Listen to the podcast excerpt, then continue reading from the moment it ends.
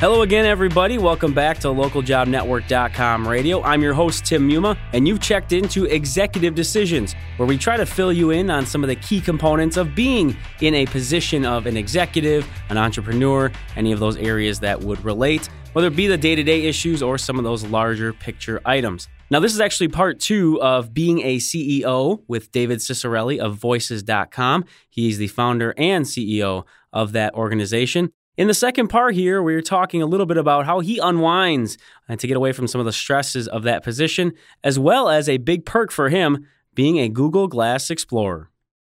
How about for yourself a little bit, maybe some of the tasks or activities that you're doing on a daily basis, or maybe it's weekly, monthly, that maybe do cause a little bit of stress. You're feeling the pressure. Uh, and we only ask because, again, there are people out there that are in these positions, maybe feeling these same ways and, and looking for a little advice. Uh, what are some of the things that that do get to you, or or some strategies you utilize to help alleviate that, or relax a little bit, or or take some time away, or whatever you do to handle the obvious stresses that come along with being in a position like this?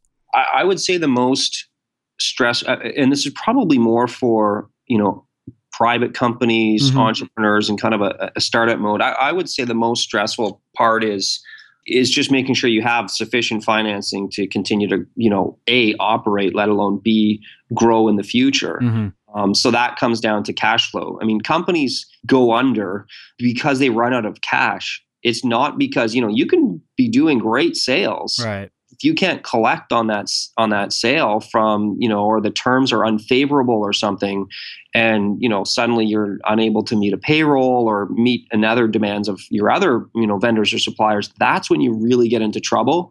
Um, so that's the that's kind of the thing that always keeps me thinking about um, collections and uh, doing appropriate due diligence on customers we're extending credit to um, those those type of concerns, um, and, and, it does it does create stress. Um, there's ups and downs, uh, certainly, you know, but go, kind of living through tighter periods, it reminds you that this is going to be an ongoing issue. So that when the tides turn and there's a little bit more, you know, cash available, then you know it's it's it's only wise and prudent to be um, putting that away um, just like you would in your personal life you know having the rating day fund you you know every every smart business is doing the same thing that's why corporate america has so much cash on their balance sheets that they're just not spending mm.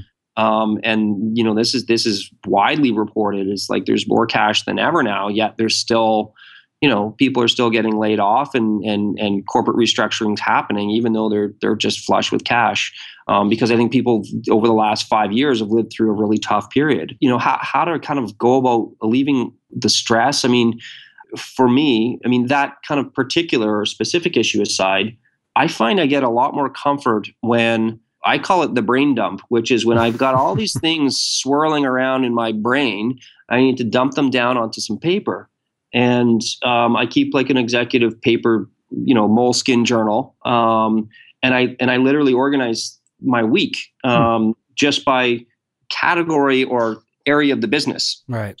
So I call it the you know it's a fresh page. I'll say weekly action items, finance, and then I'll list the six uh, items under finance, and then human resources, and I'll list six things. And basically, it's a big checklist. And I work you know, if I need something needs to be number one, I'll put number one beside it so I know it gets done, or I'll star and I'll, you know, uh, you know, leave room basically to, to to tick things off as as I work through. So I, you know, yes, there's the big picture stuff of thinking, you know, you know, uh, longer term, um, you know, maybe a year or a couple years out, but most things happen around here like in, in a weekly. What do I need to do? this week and mm-hmm. that boils down to what do i need to do today so i i gain a lot of comfort from just getting organized if you will. And then because of that you know i you know when it comes to the weekend i mean i, I enjoy a lot of time outside with the kids you know just reading and just you know honestly just some just some relaxing. We actually in our family we we started um, it was a new year's resolution which is amazing that these things actually stuck. Right. Um, but we called it no screen sunday. Hmm. And basically, it was it was a you know you know if you will a day of rest from technology. Right. Um, and so it's no iPhones, no computers, no laptops, TV, nothing with a screen on it, no digital cameras even. it's just completely like go pick a book up. Let's go on a hike. Let's do something. Um, because the rest of the week you're just hyper connected to the web and everybody else, and you're constantly staring at your screen. Um, let's let's carve out a time in the in the week and uh, frankly, the kids are a lot better at it than I am, and they always call me out it. But um, you know, it's it's just one of those things that we've that we found. You know, as I say, I'm you know I'm trying to carve out some space so that my brain can kind of think a little bit more clearly. Um, whether it's getting it all on paper and then not looking at you know computers, for me, that's that's been one of my my tricks. Well, it's interesting you bring up the idea of computers and technology because uh, it was another I guess I'd see it as a perk to being in a position you're in. Google actually selected you to be a Google Glass Explorer, the first Canadian, mm-hmm. in fact, uh, from what I saw there. Yep. Um, so you're talking about technology and, and obviously that aspect. Some people I'm sure know what it is, and maybe you can fill uh, fill in some of the listeners just briefly on on, on what Google Glass is, what they're trying to do. Um, but just fill us in on how that came about and, and give us a little bit of a, a summary and idea of what Google Glass is and, and your thoughts on, uh, as you have been, as I said, a Google Glass Explorer, one of 8,000 in the world. Yeah, it's been it's been quite a quite a wild ride. I'll, t- I'll tell you. I mean, uh, I I was living in Silicon Valley. My my wife, uh, you know, allowed me to uh, go pursue this um, program through the Department of Foreign Affairs here in Canada and uh, go live in Silicon Valley for three months. Uh, during that time, I heard about the Google Glass Explorer program, and I thought, well, that's interesting. And uh, for the for the uninitiated, it's it's basically um, a computerized glasses. It's mm-hmm. your smartphone that you wear on the side of your head uh, and it projects it has this little crystal display uh, at the front not directly in your line of sight it's actually in your peripheral vision similar to like a heads up display sure. um, and you you can glance up at this screen which is the equivalent to call it a 42 50 inch um, HD TV projected out kind of in space about 10 feet in front of you. So you kind of see this holographic screen so I thought that was all pretty cool. So I, uh, when I heard about the program, I applied, uh, which involved sending a tweet to Google that said um, what you would do with Google Glass if you were selected. So I said I would do something, uh, quote, incredibly entrepreneurial with uh, sound or the human voice. Uh, so I kind of left it pretty wide open there. And I figured, well, Google's probably got a lot of engineers and maybe a lot of celebrities that they could tap into. Maybe they need an entrepreneur. So um, fingers crossed. Uh, luckily enough, I, w- I was selected as, as, as one of the few and selected means I had the privilege to spend fifteen hundred dollars and go down to New York and and pick it up. They don't ship it to you free by any any stretch of the imagination. but uh, since getting it in New York, I actually I actually brought my son down to New York with me. I thought it would be a a cool experience yeah. for him. And uh, you know, he got you know we, we basically both got the the walkthrough and and uh, you know visited Central Park Zoo and took all kinds of photos and videos and, and, Times Square and did the whole whole New York tourist scene. When I returned to Canada, as you had mentioned, being the first one, we thought, well, I don't see anybody else online saying that they're the first Glass Explorer.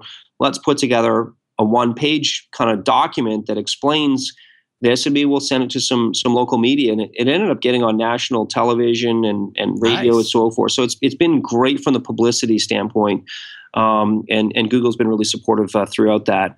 You know, my my initial impressions are, I, I, think from a design perspective, it looks really nice. It's very, um, you know, it's a titanium rim. It seems pretty solid to me. You know, stays nice and clean. You know, it's not heavy. It's not like you know. The, the, the computer, if you will, is kind of on one of the arm arm bands that goes around uh, your ear. Okay. Uh, it looks like it would be kind of lopsided or heavy, but it's it's actually a pretty lightweight um, device. And basically, as I said, it, it does everything that your smartphone can do. It takes uh, pictures, uh, records video. You can do Google searches, you know, view websites, even uh, watch YouTube videos, you know, GPS and and location based searching. I mean, it's uh, it's really kind of your contacts, send and receive text messages, phone calls. It really, literally, is your entire smartphone kind of connected to your head. Now, is that going to be something that the average person out there, um, myself include, included, is willing to like outright switch from using an iPhone or an Android. That's you know, I guess that's yet to be seen.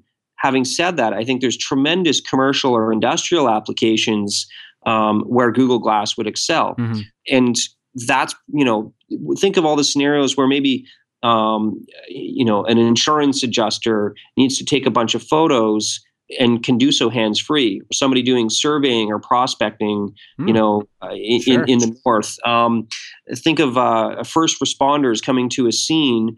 They could be literally live streaming video using like a Google Hangout, basically, um, wearing glass and be walking towards a scene or the, the, the security or military applications of basically having this kind of streaming video back to a network operations center where they have you know all the all the agents or support personnel wearing Google Glass, you have suddenly all these different firsthand perspectives of what's going on in the field. So I think there's there's those kind of applications where it will do extremely well, mm-hmm.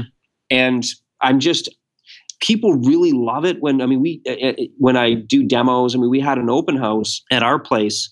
You know, after the, the, the national media attention, and we said, well, maybe we should kind of just open our doors and see if there's some local web developers or people that want to come check it out in the technology scene. I was expecting like, you know, 15, 20 people maybe. It's like 200 plus people showed up. It was a lineup after I gave this like 10 minute presentation and kind of the highlights. Uh, there was a lineup that went on for three hours where I was just giving demo after demo and and people were you know wanting their photos taken with it and so forth. So I mean it was there's there's a lot of curiosity and interest and everyone's like yeah I'd use it right away but when it comes down to it, I'm I'm not sure they would. I'm there's times where it's amazing to have, mm-hmm. and I mm-hmm. really enjoy Google Glass. But again, to replace the the the mobile phone and just the the prominence that it has in all of our lives, uh, I think is is going to be a really tough challenge.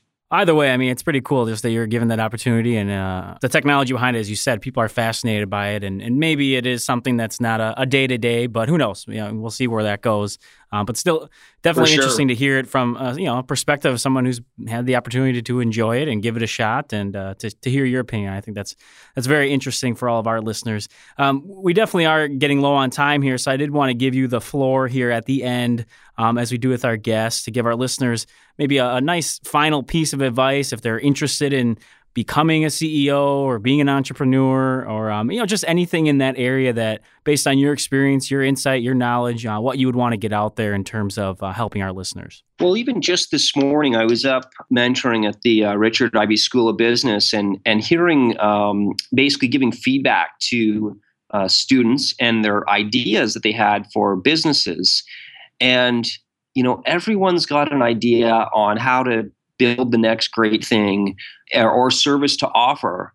But really, if you want to uh, pursue entrepreneurship and start a company, it comes down to the execution, meaning actually doing something, taking some kind of action to to move that idea forward and and, and make it a reality. So um, that would be, you know, my my encouragement um, to those listening. If you're thinking about starting a business, um, start small. You know, Voices was just uh, my my wife Stephanie and I with two people literally jotted our idea down on a napkin at our kitchen table, and just kind of like took one day at a time.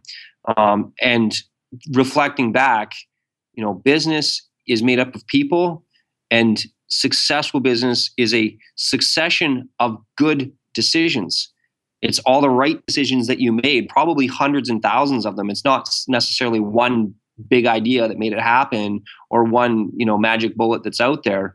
I think it's it's the kind of accumulation of all those right things that you did all along.